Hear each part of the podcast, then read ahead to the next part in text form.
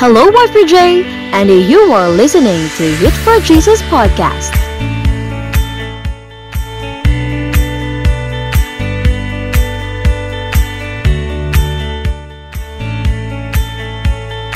Welcome to our podcast with our new episode. For that, let's start our episode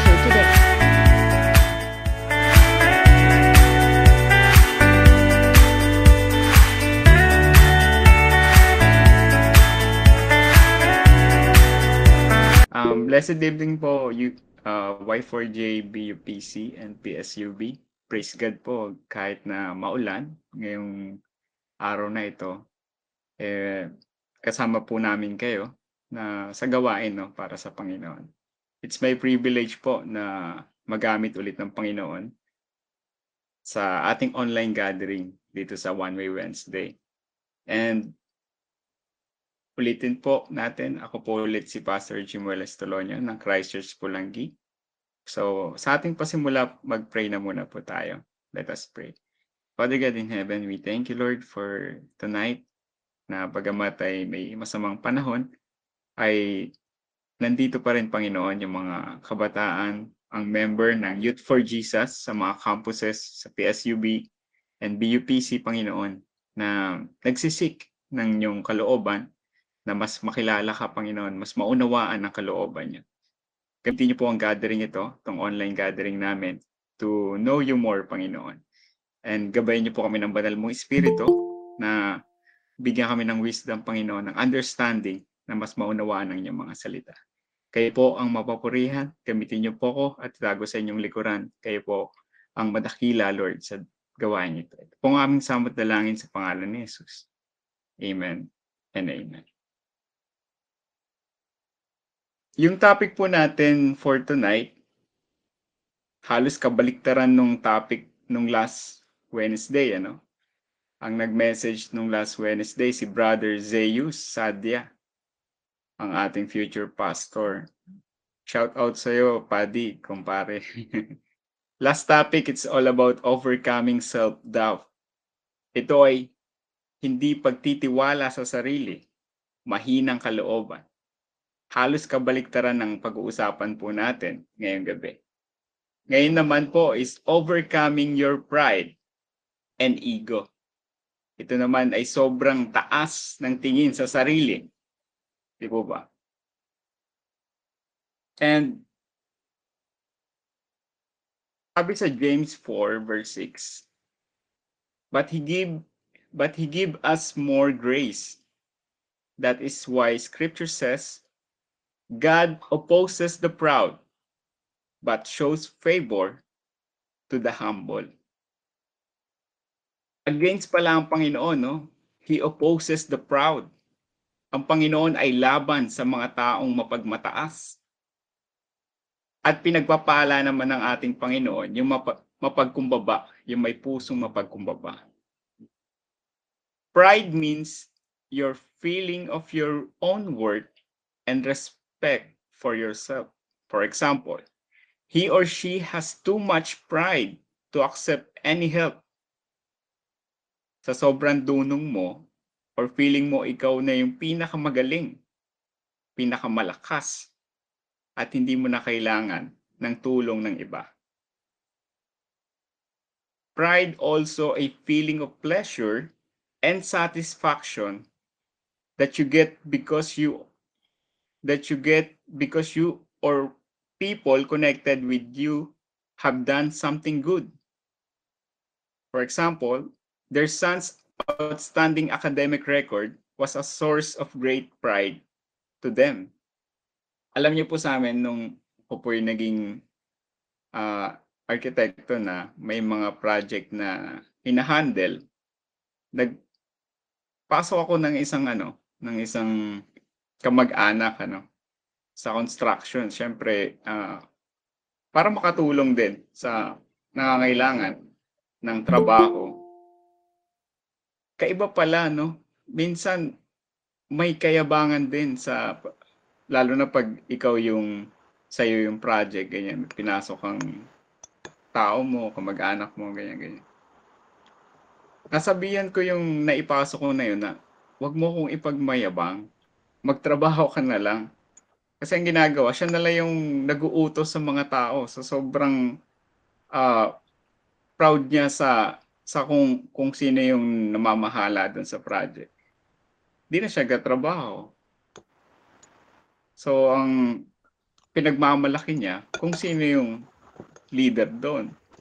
So mali. Hindi ganon. So hindi mo dapat ipagmalaki yung achievement ng iba. Yes, pwede rin naman. Pero sa kaibang pa- kaparaanan, ano? Pinagmamalaki mo nga yun, pero wala ka namang ginagawang tama. Minsan naririnig yan sa mga ano, inuman, yan. O chismisan, mga maritesan. Tolits. Tol, anong latest? Yung ibang sabi, Oy, si ano, kamag-anak ko yan. Ang galing yan, engineer yan, doktor yan or kung ano-ano pang pagyayabang lang na lumalabas sa bibig. Meron lang siyang maiyabang o maipagmalaki yung iba kahit hindi naman niya achievements yun. Kuminsan naman sa mga babae, no? Grabing yabang, grabing pride. Si ganito, pinaasa ko lang. Habol na habol nga sa akin yan. Dami ko ang binasted ng mga lalaki. Hindi mabilang sa isa. Chok lang. Sa mga babae, sino dito gusto maging Darna? Ganda nun, si Darna. Si Jane De Leon, ano? Kaso, hindi ba to ni Ding yung lulunukin, kundi yung pride. Yun ang lulunukin mo para mas lumabas yung tunay ninyong ganda. Siyempre, proud ako sa Y4J girls, no? Yung Y4J nating mga kababaihan dyan hindi lang sa mga babae, ganun din sa mga lalaki. Mga napaka-humble ng mga kabataan ito ngayon, sa generation ngayon. At sa mga lalaki naman, ganun din, grabing pride kung minsan. Masyadong pinagmamalaki yung sarili. Nang sabi pa, ako na ang pinakapoging lalaki. Kasi marami ng babae ang dumaan sa aking mga kamay. Pero yung pala, nagre-reband lang sa parlor. Pero real talk po, mga tol, mga kalalakihan dito sa sa ating Y4J gathering. Hindi po maganda na pinaglalaroan din syempre yung mga damdamin ng babae or kayong mga lalaki ay nilaloko lang sila. Hindi porket may looks, take advantage na kung kagad, ano? Kung sa bagay, sabi nga ni yung iba, pogi, pero nagte-take advantage. Pero sabi ni, ni Zainab, no? Si Zainab Harake, vlogger ata yun. Eh. Kahit pangit nga, nagagawang manloko din. So kahit pangit nanloloko pa, no? Grabing self-confidence, ano? Sobrang taas ng tingin sa sarili. And pride also means the belief that you better or more important than other people. Simply means sobrang taas ng tingin sa sarili. Kailangan po iwasan natin yung pride ano, and ego. Ego means your idea or opinion that you have of yourself, especially the level of your ability and intelligence and your importance as a person. Example, ego or conceit means the state of being too proud of yourself and your actions. Feeling mo ikaw lagi ang tama. Dapat base sa kaalaman mo at wala nang mas hihigit or hindi ka masapawan ng kahit sino. Ganong ego ang meron ka. O kung minsan naman, kailangan bawat suggestion or opinion mo, dapat yun ang masusunod wala nang ibang pwedeng magano mag tumaas sa suggestion or opinion mo. Ganun kayabang o ganun kataas ang ego mo. That is too much ego. Masapa, masama po sa atin yan. Ano? Hindi po dapat may ganyan tayong mindset. And naalala ko yung kwento ng isang mentor ko, si Pastor Nestor Morines.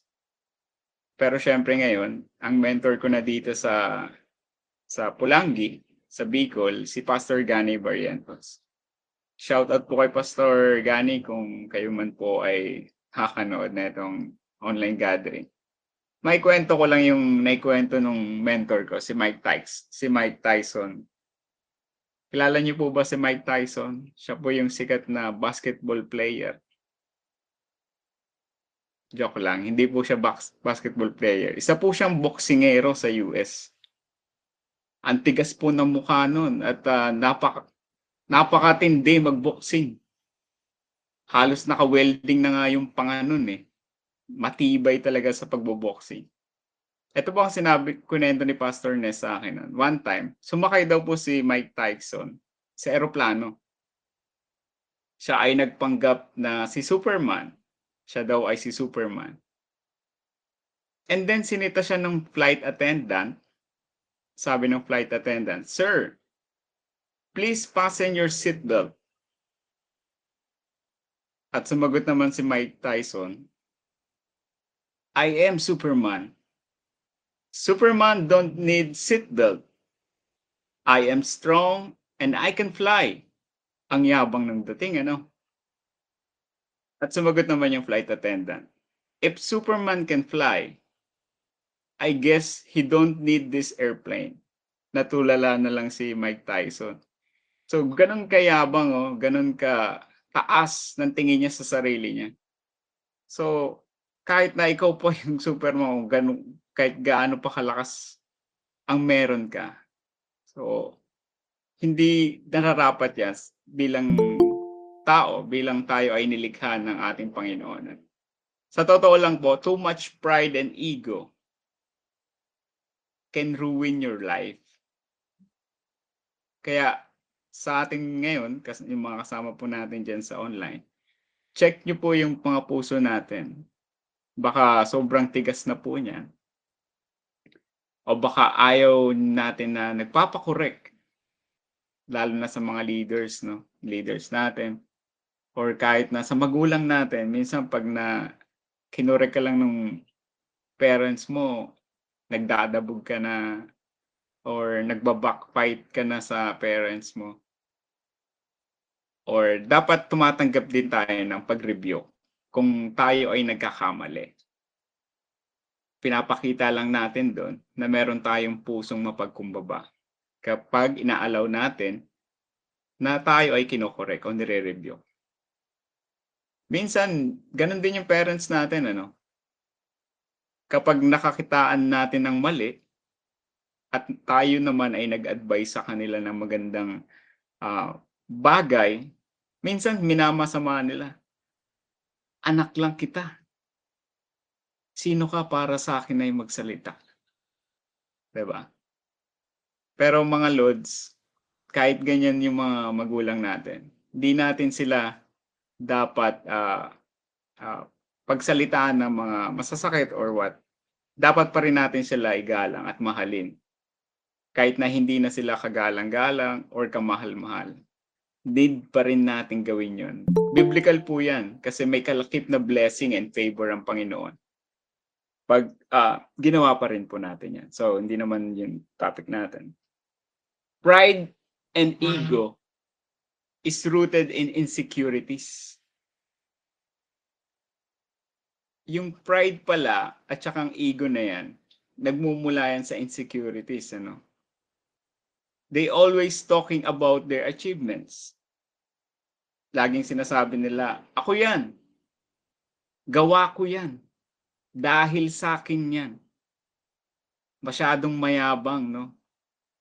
Kung bagyo ka, for example, ikaw ay bagyo, para kang Yolanda sa sobrang lakas. By the way, may bagyo po pala ngayon, no? Ingat po tayong lahat, lalo na sa mga um, matataas na area no nakatira malakas ang ang hangin. So, ingat po ang lahat kasi may bagyo alam ko. Pag-pray po natin na ingatan tayong lahat ng Panginoon.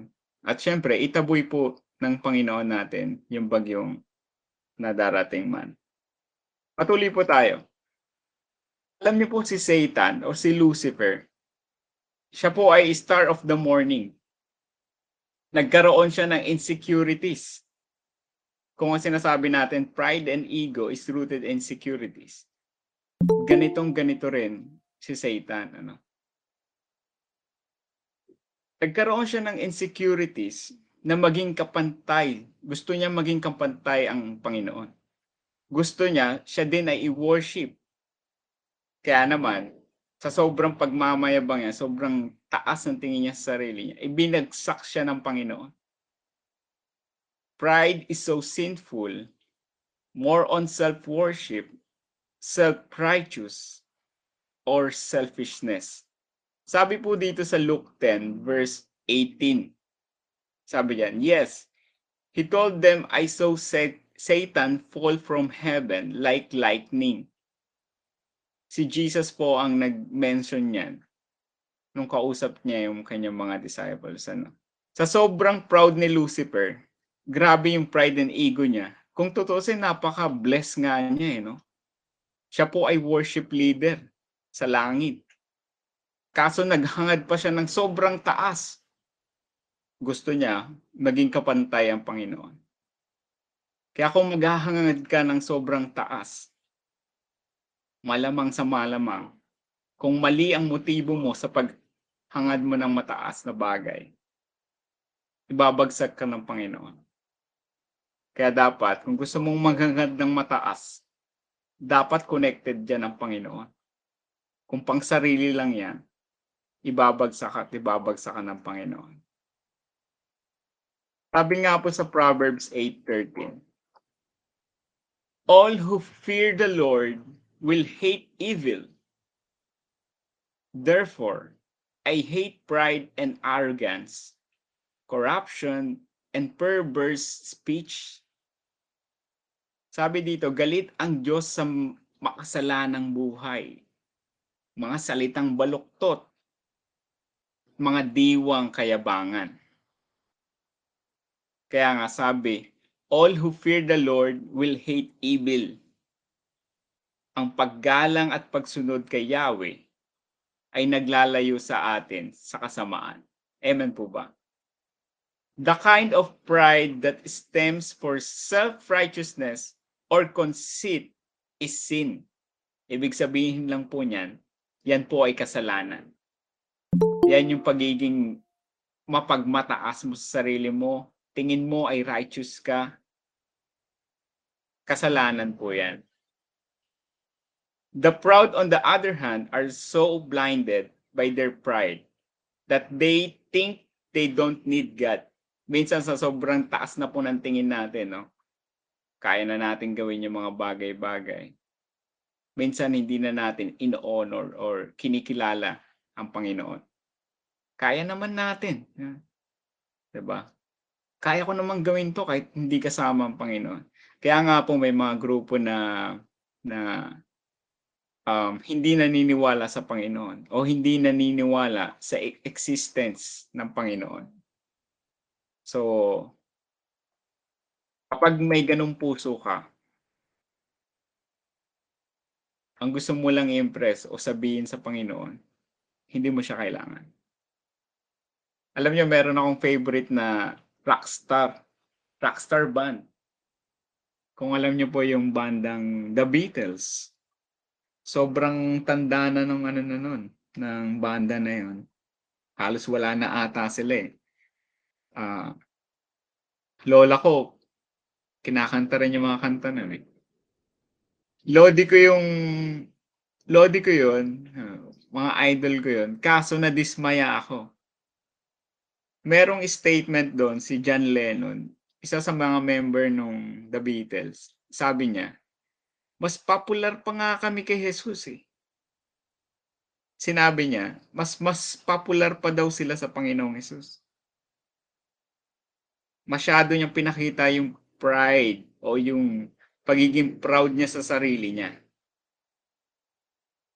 Kaso, sa kasamaang palad, si John Lennon ay binaril, ano? Namatay siya.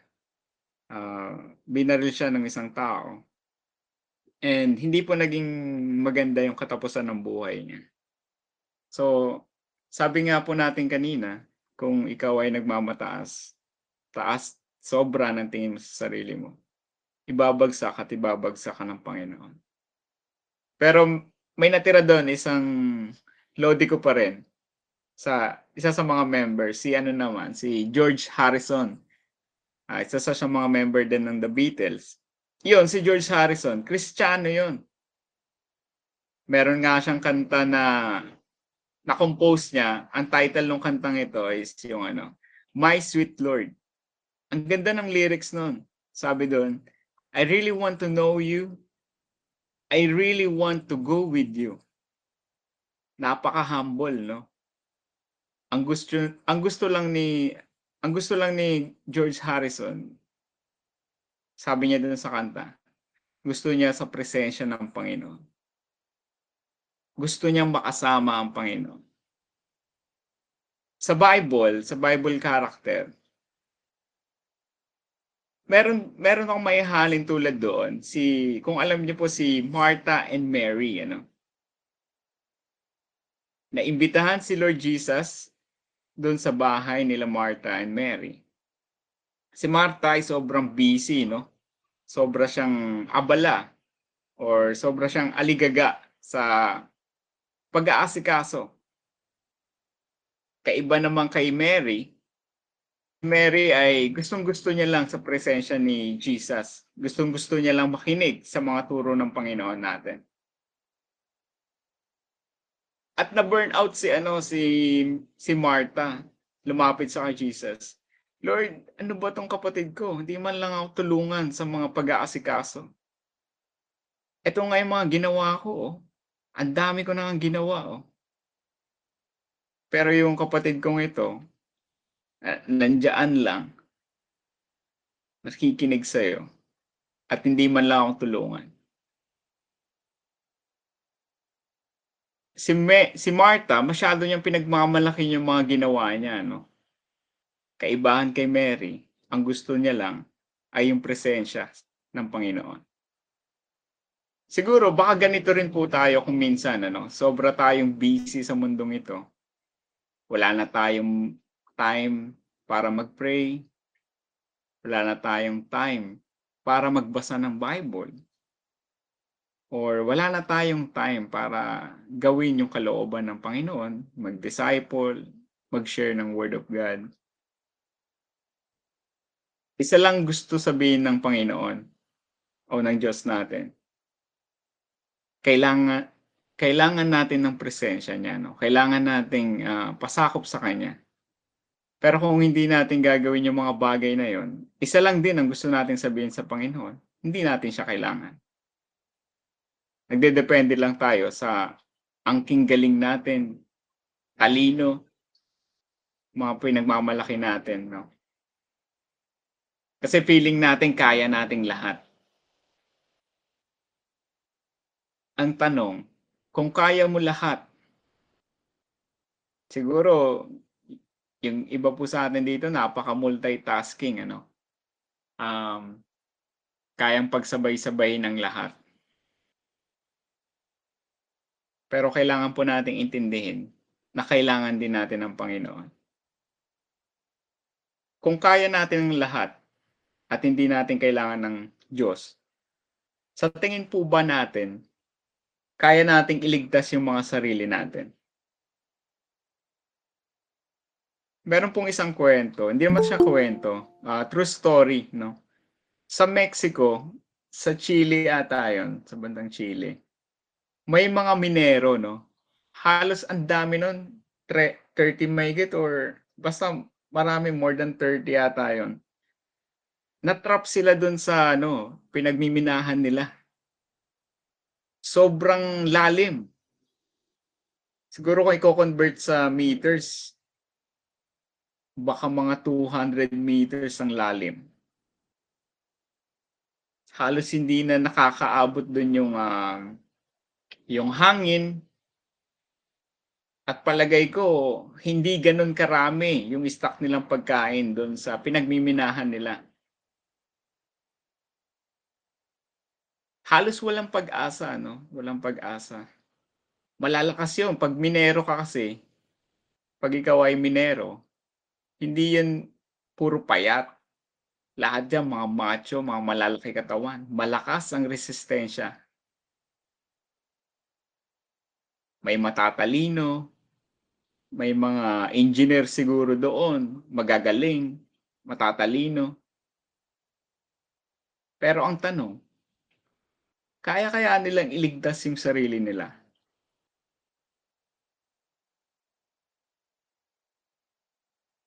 Sa ganoong sitwasyon, no? Palagay ko hindi. eh. Pero dahil sa pag-asa na um, pinanghahawakan nila, sila ay ah, sila ay ah, nananalangin o sila ay ah, hoping na ma-rescue sila. Siguro mga ilang araw din bago sila na-rescue. Pero kung hindi kaya sila ma-rescue, sila ay humantong sa kamatayan, ano?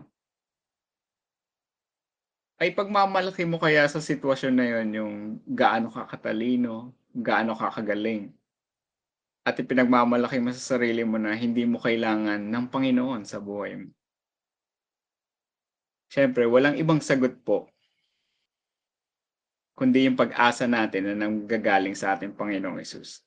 Yan po yung salvation. Alam naman po natin na ang Panginoong Yesus ay namatay para lang bayaran ang lahat ng ating mga kasalanan. And napaka-privilege, no? Kahit na tayo ay mga makasalanang tao. Ang Panginoon natin, namatay siya para bayaran yun. At binigyan tayo ng pagkakataon, natanggapin natin siya bilang Panginoon at tagapagligtas. Yun yung tanging solusyon, ano? Yung pag-accept mo pa lang sa Panginoon, magkaroon ka pa lang sa Kanya ng pananampalataya, it symbolizes humbleness. Pinapakita mo sa Diyos, Lord, ikaw mag-take over ng buhay.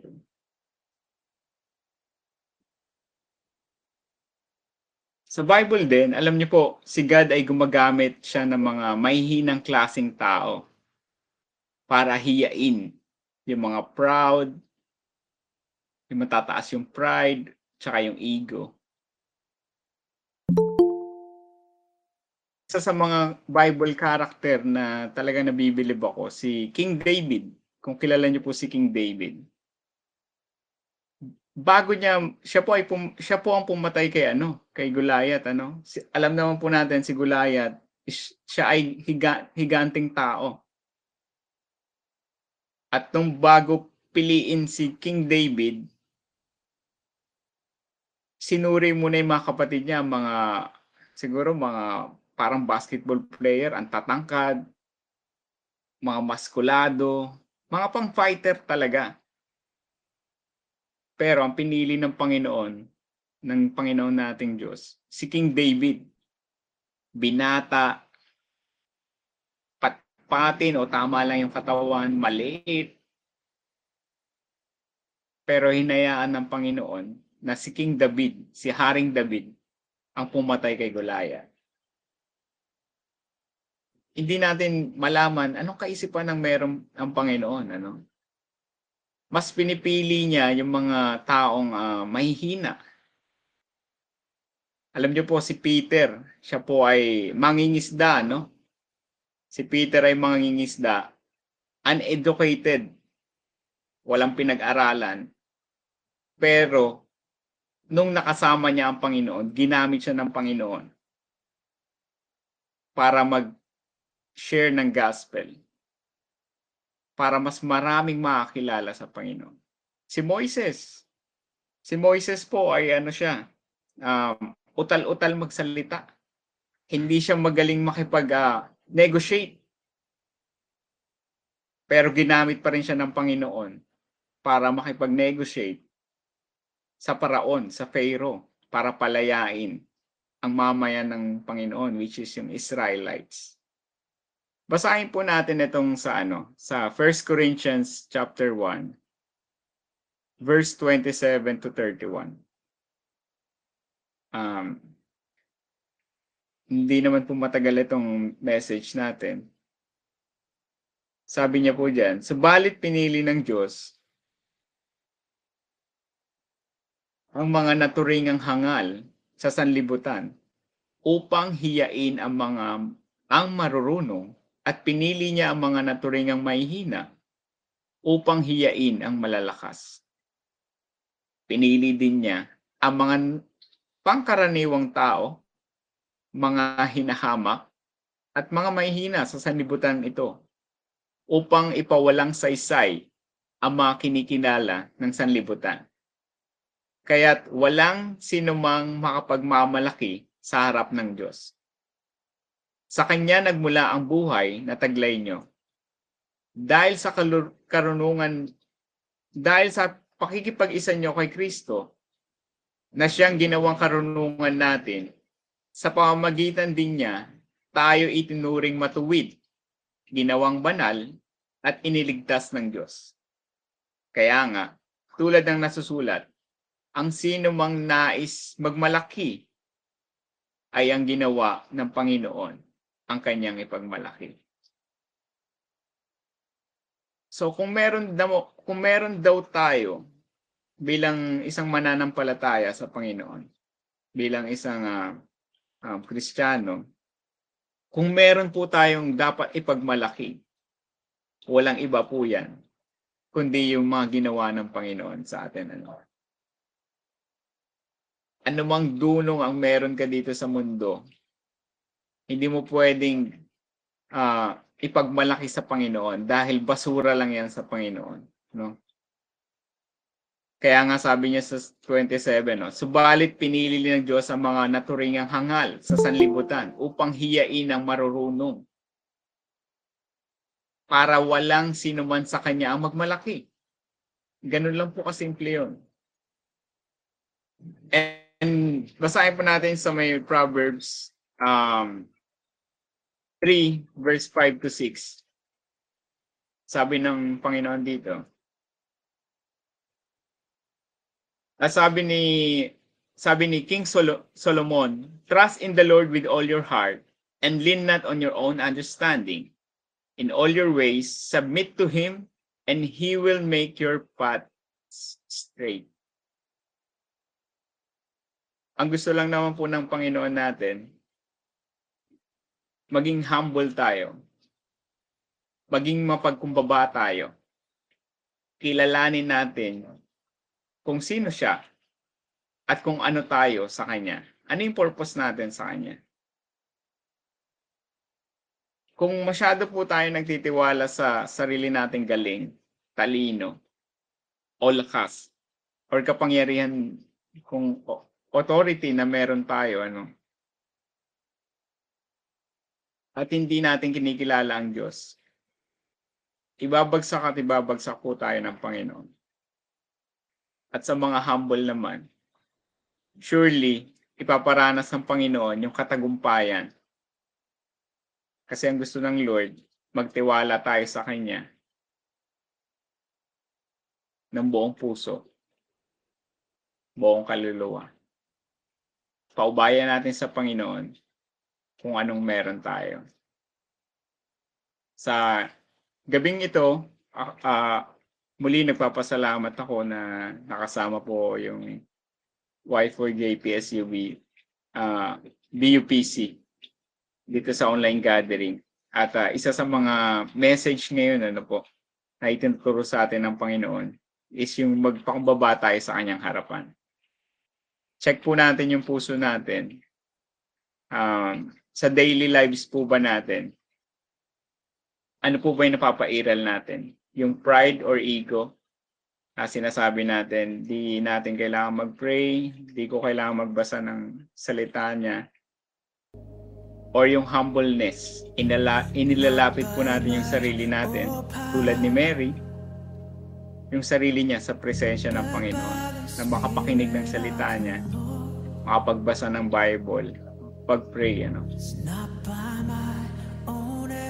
And pag-pray po tayo, uh, samahan niyo po akong manalangin. Uh, Father God in heaven, we thank you Lord for tonight. Uh, uh, it's a short message, short message, Panginoon, na uh, about pride and ego, Panginoon. Hindi po namin kailangan na pagmalaki, Panginoon, kung anong lakas, talino meron kami. Uh, akala namin ka, kaya namin ang lahat. Pwede namin ipagpabukas yung mga bagay-bagay at ayaw namin is mag-submit sa authority mo sa kapangyarihan mo, Panginoon. Dahil sa aming kayabangan. Panginoon, sirain niyo po sa amin to dahil hindi po nababagay sa amin na may ganito kaming mindset o meron kaming ganitong character. Lord, patuloy na ilid niyo po kami yung path namin, yung direction namin sa kagustuhan mo, sa kalooban mo at hindi po sa amin. Dahil alam naman namin, Panginoon, na kapag lagi namin pinagpipilitan, yung mga gusto lang namin, Panginoon, ay lagi niyo lang naman dito sisirain, Panginoon. Lord, kayo po ang may taas, Panginoon, sa buhay ng bawat estudyante na kasama namin dito. Pagpalain niyo po sila sa kanilang mga pag-aaral, Panginoon, at uh, um, patuloy, Lord, na mag-submit sa authority mo, Panginoon patuloy Lord na madakila ka sa buhay na meron sila, sa lifestyle na meron sila, Panginoon. Sa loob ng kanilang tahanan, ng kanilang mga pamilya, mga kaibigan na kasama, uh, hindi po nila ipagmalaki ang kanilang mga sarili o kung ano man ang meron sila, kundi ipagmalaki nila na meron silang Diyos at kinikilala. Nakasumpong kami sa inyo na binigay niyo po kami ng salvation, Lord. Tanggapin ka namin manampalataya kami sa inyo, Panginoon. Lord, salamat sa buhay na ipinagalog niyo po sa bawat isa. Patuloy po namin kayong purihin dakilain, Lord, sa mga oras na ito. Ako lang ang aming samantalangin, Lord, sa pangalan ni Jesus.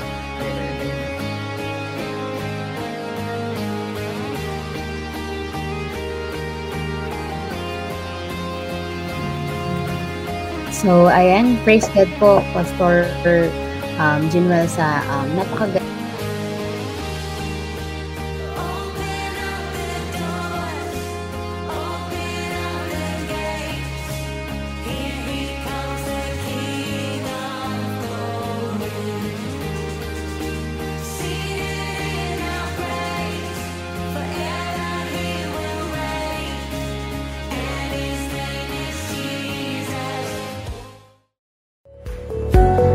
for listening. Don't forget to follow our social media accounts. Until on our next episode.